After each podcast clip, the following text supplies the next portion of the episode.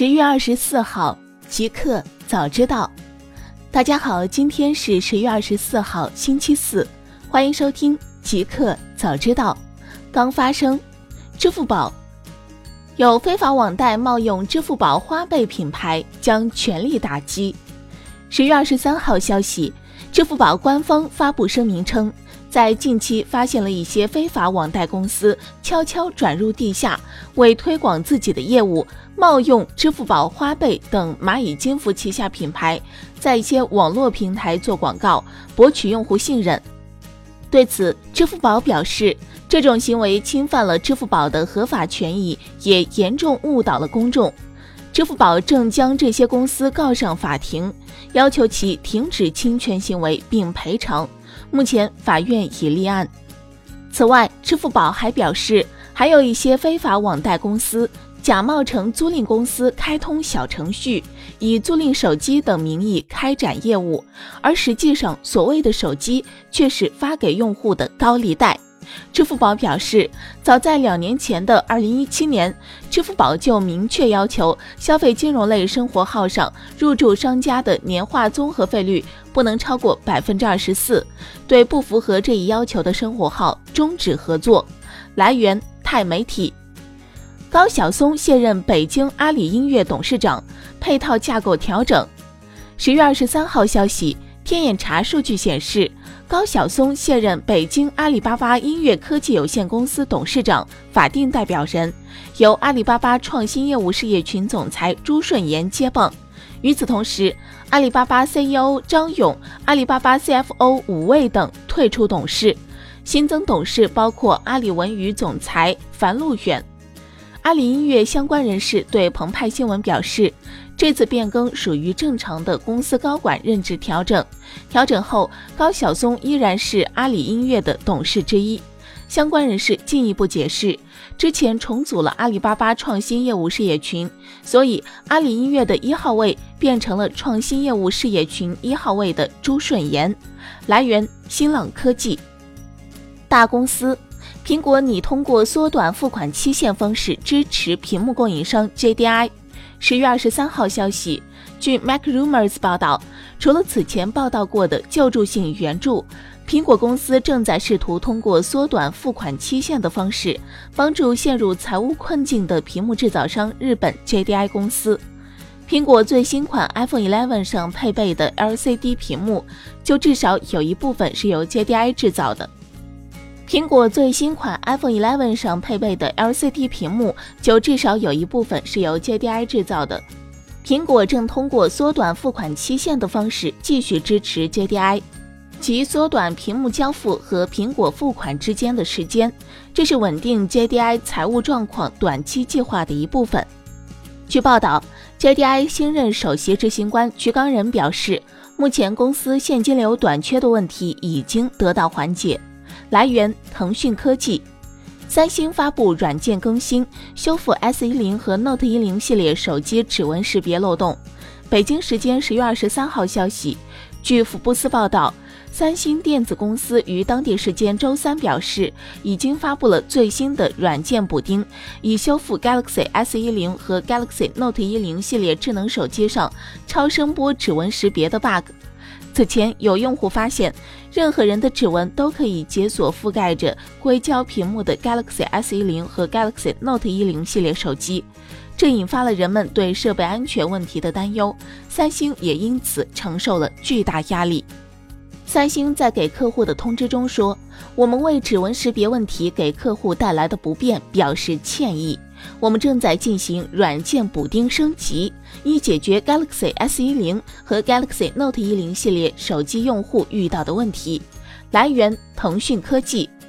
互联网，微信支付新增功能，可直接向手机号转账。十月二十三号消息，近日有网友发现，微信支付新增了向手机转账的功能。用户在用微信支付转账时，可以通过输入对方手机号的方式进行转账。微信方面向界面新闻解释称，所谓的向手机号转账，是指用户在开启允许他人通过手机号向我转账开关后，对方无需加用户本人为好友，输入用户的微信绑定手机号。即可转账至该用户的微信零钱。据了解，向他人手机号转账的入口在微信首页右上角“收付款、向银行卡或手机号转账”当中。目前，微信支付支持手机号转账功能，仍处于测试阶段，仅针对部分用户开放。来源：界面。英特尔对软银旗下投资公司提出反垄断诉讼。北京时间十月二十二号早间消息，英特尔本周对软银旗下一家投资公司提起反垄断诉讼，指控该公司囤积专利，以多起诉讼阻碍科技公司的发展。这起诉讼于周一提交给圣何塞加州北部地方法院。诉讼称，二零一七年。软银以三十三亿美元收购的 Fortress 投资集团获得了一千多项美国技术专利的控制权。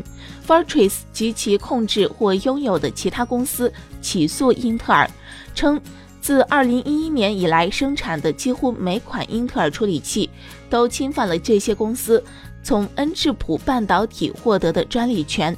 软银没有对此作出回应。软银旗下还拥有英国芯片公司 ARM。后者正试图进军英特尔的关键市场，例如 PC 和数据中心芯片。来源：新浪科技。Uber CEO 公司未来十年的希望在于印度和非洲。北京时间十月二十二号晚间消息，据路透社报道，虽然 Uber 在中国和东南亚等市场开展业务时遭遇挑战。但该公司还是将未来十年的增长压注在印度和非洲等发展中国家市场。Uber CEO 达拉克斯罗萨西向记者表示，印度是一个竞争非常激烈的市场，消费者要求很高，但其盈利潜力也在提升。科斯罗萨西说：“如果要看 Uber 未来十年的增长趋势，那将由印度、非洲和中东等市场定义，而不是美国和欧洲等发达国家市场。”来源：新浪科技。新产品：华为正式发布 5G 折叠屏手机 Mate X，售价一万六千九百九十九元起。十月二十三号消息，今日华为在深圳召开全场景媒体品鉴会。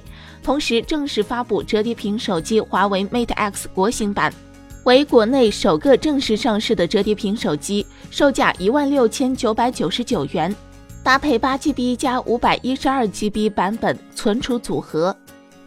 华为 Mate X 采用柔性折叠屏，使用鹰翼式外折方案，展开时可达八英寸，折叠后可变为六点六英寸和六点三八寸两块屏幕。机身单边厚度仅为五点四毫米。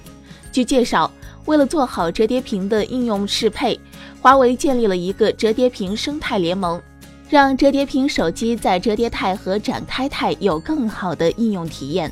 核心配置上，华为 Mate X 搭载华为首款七纳米五 G 多模芯片，八龙五千加麒麟九八零。除此之外，还有一款搭载麒麟九九零五 G 芯片的版本，被命名为 Mate XS。该版本二零二零年三月上市。来源：Pinwest。小程序运营工具箱上线，微信正式推出行业助手小程序。十月二十三号晚间消息，微信正式开放了行业助手小程序，从此小程序有了自己专属的工具箱。通过微信行业助手小程序，合作伙伴可以快速获取第一手的小程序运营经验、行业动态和最新玩法，同时也可以为自己的小程序进行评估，更深入的了解小程序的优点和不足，接入相应基础能力，制定更精准的运营策略。这是微信推出的首个垂直行业的小程序评估和运营工具。它将帮助商户更全面地了解小程序行业生态，并快速优化小程序。目前，微信行业助手小程序已正式面向公立医院、公交、地铁、超市、便利店、美妆、服饰、母婴、餐饮、零食等十七个行业全面开放，更多行业也在陆续接入中。来源：腾讯科技。Anchor 纽约新品发布会。充电宝将支持固件升级，适配未来的充电协议。北京时间十月二十三号消息，今日 Anker 在美国纽约召开新品发布会，发布了包括充电产品、智能硬件、安防产品等多款产品。Anker 表示，将推出支持固件更新的 Power IQ 3.0充电器和移动电源。未来移动设备发布新的充电协议时，用户可以选择通过升级固件的方式适配新的协议，将设备持续使用下去。Anker 表示，从2018年推出首款氮化镓产品后，又陆续推出过三款60瓦氮化镓充电器。此后，安克尔氮化镓系列产品上新将成为常态。来源：Pinwest。一个彩蛋。谷歌宣布正式推出广东话版 Google Assistant 智能助理。北京时间十月二十三号消息，Google 正式宣布将于二十三号起面向安卓和 iOS 设备推送广东话版 Google Assistant 智能助理。据 Google 介绍，除了支持以粤语进行日常交流回馈，Google 助理同时也加入了对包括 CSL、KKBox。八达通等在内的多家香港本地生活服务的整合支持，要开启并使用粤语版 Google 助理。安卓用户需要再将系统语言设定为繁体中文香港，并更新 Google 应用至最新版本。iOS 新版目前正在 App Store 审核，稍晚也将上线粤语支持。谷歌香港营销主管丁乐恩表示，得益于谷歌搜索的丰富经验，再加上 AI 技术和语音识别技术的快速发展，Google 助理能理解广东话，并为用户提供更贴心的服务。来源：森贝塔。